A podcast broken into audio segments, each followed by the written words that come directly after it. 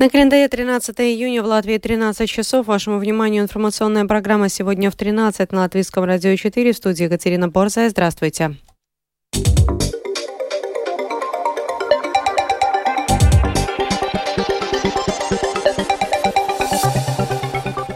В этом выпуске Латвийская Федерация индустрии безопасности принимает в нашей стране консультативную промышленную группу НАТО.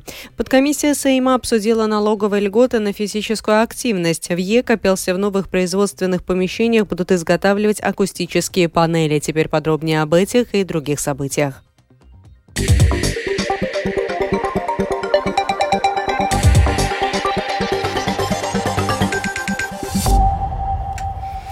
Сегодняшнего дня по 15 июня Латвийская Федерация индустрии безопасности и обороны принимает в нашей стране консультативную промышленную группу НАТО. Это первый раз, когда в Латвии встретятся более 100 представителей Североатлантического альянса и его стран-партнеров, чтобы обратить внимание на военные технологии и военную продукцию. О том, какие мероприятия планируется провести во время визита представителей консультативной промышленной группы НАТО, сообщила глава Латвийской Федерации индустрии безопасности и обороны Эльвира Elīna Eglē.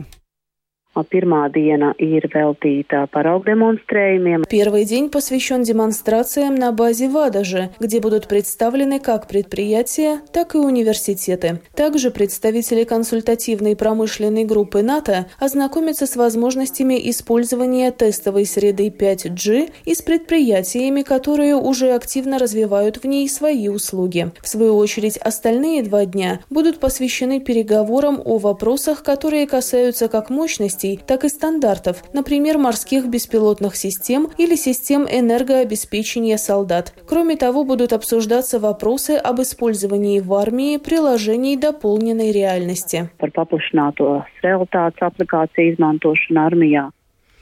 Ригас Метропола призывает Министерство образования не давать дальнейший ход предложению об оптимизации сети школ. Карина Микельсон, сопредседатель Ригас Метропола и председатель Думы Адыжеского края, указывает на целый ряд противоречий в этой реформе. Вся эта реформа, которая предлагается министерством, она идет под лозунгом а, улучшить качество. Но инструменты и методы, которыми реформу сейчас предлагают э, осуществлять, мы никак не видим и не получаем ответа от министерства, как же это улучшит качество. И я дам два примера. На самом деле Рига – это, в принципе, по Латвии единственный участник, который мог бы эту реформу реализовать. Но если мы возьмем, в принципе, любой из муниципалитетов, которые э, Перига, тогда есть такие муниципалитеты, где вообще только три школьных учреждения. И еще один очень фундаментально важный момент, что закон по муниципалитетам, он э, говорит, что функция муниципалитетов обязательно образование первый по девятый класс. И в этой ситуации это предложение противоречит закону муниципалитетов. Латвийская ассоциация здоровья и фитнеса предлагает снизить налог на добавленную стоимость на занятия спортом, а также внести траты на физическую активность в статью оправданных расходов как для частных лиц, так и для работодателей. Это предложение сегодня обсуждалось на заседании парламентской подкомиссии спорта. Подробности у Скирманта Бальчута. В качестве аргументации Ассоциация здоровья и фитнеса привела масштабное исследование о влиянии физической активности на экономику. Таковое в Латвии было проведено впервые. Данные не радуют. Почти треть работающих спортом не занимаются вообще. Это оказывает влияние на их здоровье. Они болеют и берут бюллетени, и в итоге Латвия теряет почти миллион трудодней в год.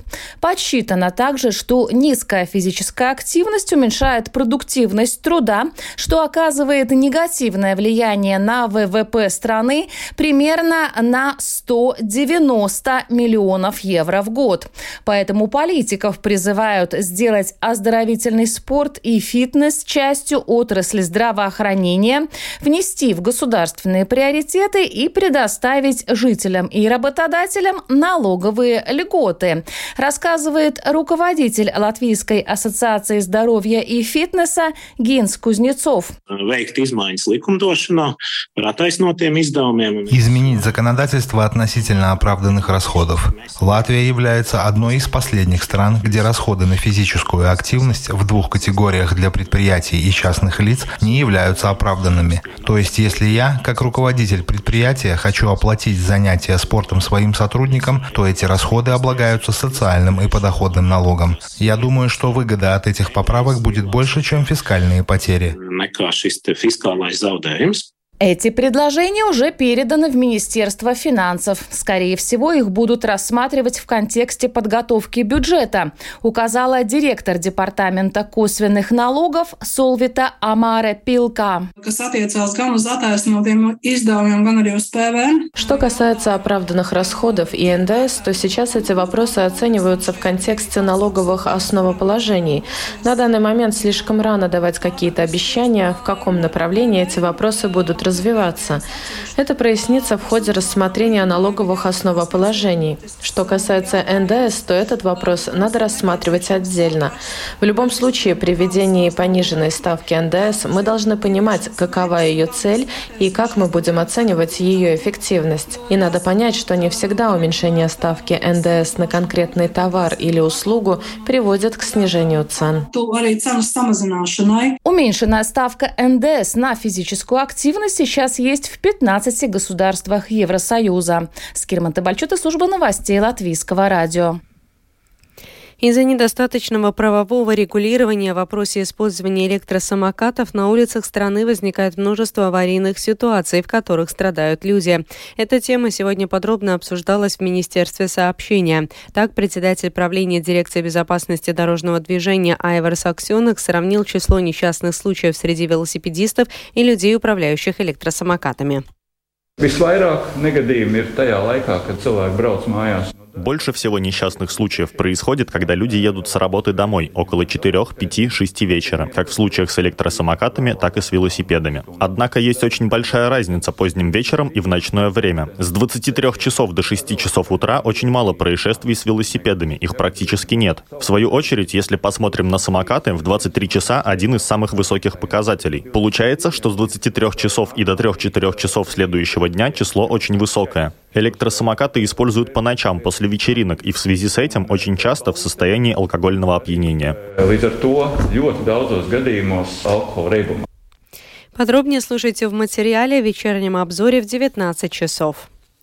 На железнодорожной переправе в Саркандаугове появился новый мост, который презентовали на прошлой неделе, но он уже вызвал нарекания многих рижан и острую критику экспертов по доступности среды от организации Пилсайта Цилваки.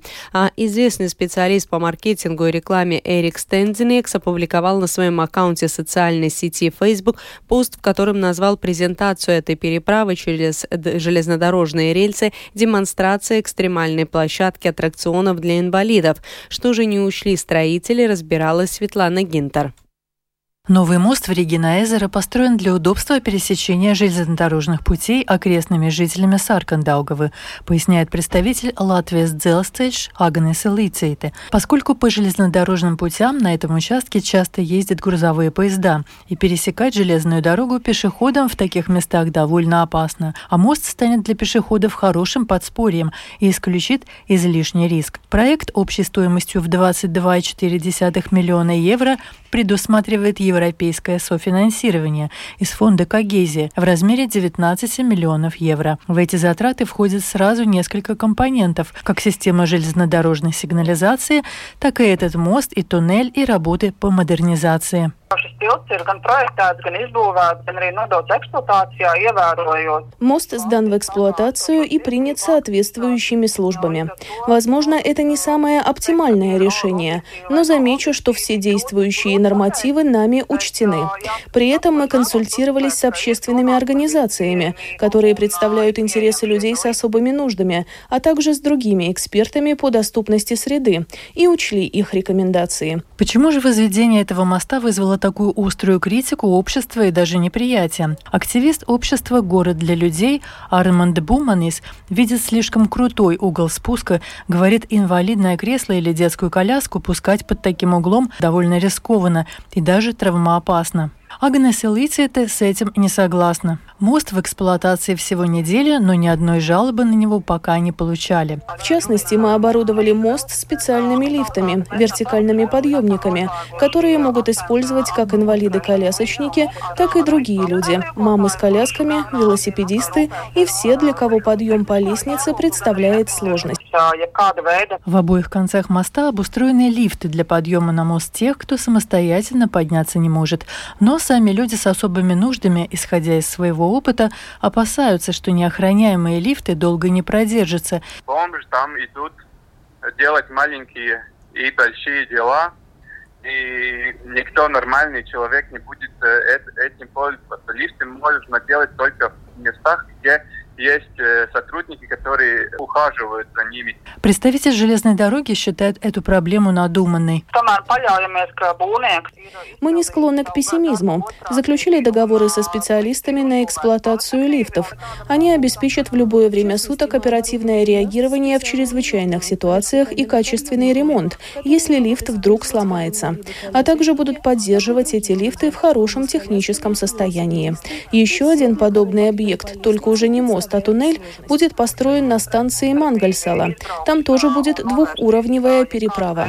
Можно будет спускаться и подниматься в туннель и по лестнице и с помощью специальных пандусов, на возведение которых в Саркандаугаве у нас, к сожалению, не было достаточно места. Арманд Буманес считает, что исправить ошибки еще не поздно. Для этого придется передвинуть оба лифта в одну или другую сторону. И тогда найдется место пандусу, который стал бы спасением. Тогда этой переправой могли бы пользоваться все люди без особых проблем надо учиться таких ошибок. Если ты видишь, что что-то не так, надо идти и говорить, понимать, как надо, и если возможно, тогда сделать лучше. Это очень бюджетный вариант, который больше всего, я думаю, для показухи, что там что-то может. Это очень нехорошо. Светлана Гинтер, Латвийское радио 4. В Екапилсе на улице Кеделю, где раньше располагался старый кирпичный завод, построили новое здание, которое арендовала местная компания АЯ Аудио, производящая акустические и отделочные панели. Фирма работает на экспорт и планирует расширяться. На новом месте компания запустит производство через 2-3 месяца. Подробнее в сюжете Сергея Кузнецова.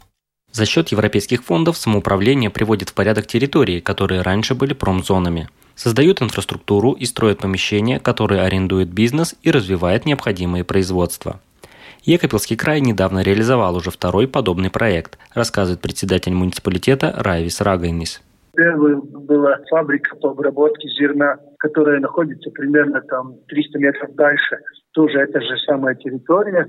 Ее релицизировали и потом пошли на другой уже проект и, как говорится, продолжали ревитализацию этой территории с другим проектом. Речь идет о территории на улице Кегелю в Екапелсе, продолжает Райвис Рагайнис. Это старая фабрика кирпича, которая была вся разрушена.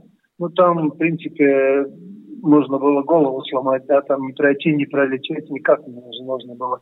И вот эту территорию сейчас еще не всю, но уже часть уже ревитализировали. В новом здании на улице Кегелю 19 будет производство отделочных и акустических панелей компании из Екапилса АЯ Аудио, которая в середине лета прошлого года заключила договор об аренде с самоуправлением. Фирма производит акустические и отделочные панели.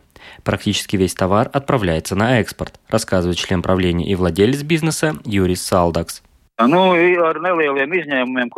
Есть, конечно, редкие исключения. Это отдельные проекты для внутреннего рынка. Это нестандартная продукция. Как пример, для Дома культуры необходимы акустические панели, и мы производим в соответствии с проектом. Если можем, то сами и монтируем, если нет, то с помощью других компаний. Стандартная же продукция — это 100% экспорт. Компания арендовала здание, так как в сегодняшних помещениях для имеющихся и будущих объемов стало тесно. И Юрий Салдекс использовал такую возможность. Запустить производство в новом здании получится через 2-3 месяца. По условиям договора, с моей стороны необходимо вложить инвестиций на 100 тысяч до Нового года. Это обязательный минимум. Но, как я вижу, это будет намного больше. Также по условиям договора до Нового года необходимо создать 22 рабочих места. Но, опять же, по моим прогнозам, их будет больше. На новом месте компания будет производить как имеющуюся номенклатуру товаров, так и новую. Общие расходы проекта больше 5,5 миллионов евро. Еврофонды выделяют 900 тысяч евро, госбюджет – 460 тысяч, а самоуправление – почти полтора миллиона. Частные вложения, как прямые, так и непрямые, в течение пяти лет составят больше 2 миллионов 800 тысяч евро. Сергей Кузнецов, Латгальская студия, Латвийского радио. О погоде в завершении. Завтра по Латвии ожидается частичная облачность без осадков. Ночью ветер слабый до 5 метров в секунду. Днем северный, северо-восточный до 8 метров в секунду. Предстоящей ночью по Латвии будет плюс 6, плюс 10 градусов. На побережье плюс 10, плюс 14. И днем ожидается плюс 23, плюс 28. А местами на побережье лишь плюс 20, плюс 22. В Риге будет переменная облачность без осадков. Ветер северный, северо-восточный до 7 метров в секунду. Температура воздуха ночью составит плюс 11, плюс 13 15 градусов. Завтра днем в столице ожидается плюс 27, плюс 28. Медицинский тип погоды второй благоприятный. Это была программа сегодня в 13, 13 июня. Продюсер выпуска Дмитрий Шандру провела Екатерина Борзая.